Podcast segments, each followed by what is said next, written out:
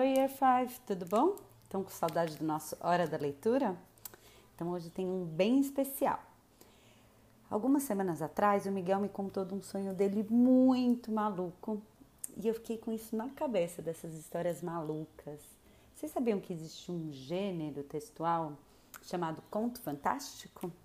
Pois é, eu estava fuçando nas minhas coisas, mas aí eu achei uma crônica que é bem fantástica. Uma crônica do Luiz Fernando Veríssimo, que está naquela coleçãozinha do Para Gostar de Ler, lembra? Esse é do volume 7. Vamos lá?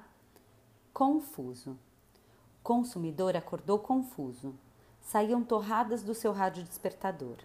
De onde saía então, que quis descobrir? A voz do locutor? Saía do fogão elétrico na cozinha, onde a empregada apavorada recuar até a parede e, sem querer, ligar o interruptor da luz, fazendo funcionar o gravador na sala. O consumidor confuso sacudiu a cabeça, desligou o fogão e o interruptor, saiu da cozinha, entrou no banheiro e ligou seu barbeador elétrico. Nada aconteceu. Investigou e descobriu que a sua mulher na cama é que estava ligada e zunia como um barbeador. Abriu uma torneira do banheiro para lavar o sono do rosto. Talvez aquilo tudo fosse só o resto de um pesadelo. Pela torneira, jorrou café instantâneo. Confuso, o consumidor escovou os dentes com um novo desodorante e sentou na tampa da privada, fazendo soar a campainha da porta para pensar.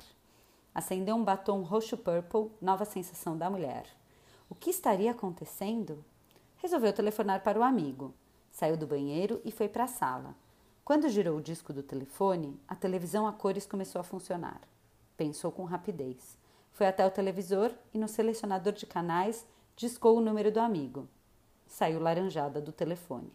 Apagou o batom num cinzeiro e voltou para o quarto. A mulher acabava de acordar e, sonolenta, caminhava na direção do banheiro. Viu a mulher fechar a porta do banheiro e, dali a pouco, ouviu a campainha da porta tocar de novo. Esperou. Quando a mulher abriu a porta do banheiro e confusa lhe disse: Querido, ele antecipou: já sei, saiu o café da torneira da pia. Não, liguei o chuveiro e uma voz disse: Alô? Era o amigo. Deixa que eu falo com ele. Foi até o chuveiro falar com o amigo. Contou tudo o que estava acontecendo.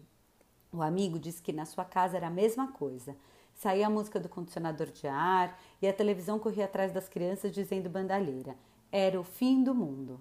Foi quando o consumidor, confuso, viu que o novo secador de cabelo descia sozinho da sua prateleira atravessava o chão do banheiro como um pequeno, mas decidido tanque e saía pela porta.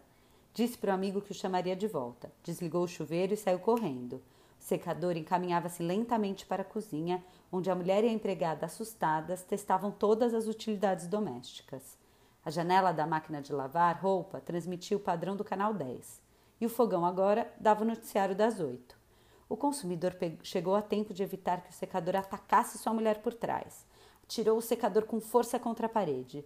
Ouviu-se um berro de dor e fúria partindo dos altos falantes do estéreo na sala, e ao mesmo tempo a geladeira começou a movimentar-se pesadamente na direção do consumidor, da mulher e da empregada. A chave geral! gritou o consumidor. Saíram todos correndo pela porta da cozinha. Chegaram até a chave geral. Consumidor abriu a portinhola, puxou a alavanca e ouviu nitidamente que se ligava o motor do Dodge Dart na garagem. O melhor era fugir. Correram para a garagem, entraram no carro, o consumidor botou em primeira, apertou o acelerador e um Boeing caiu em cima da casa. Gente, meu pai contava essa história para mim e para minha irmã antes da gente dormir quase todo dia. A gente amava essa crônica. E vocês, o que vocês acharam? Conta pra gente. Um beijo.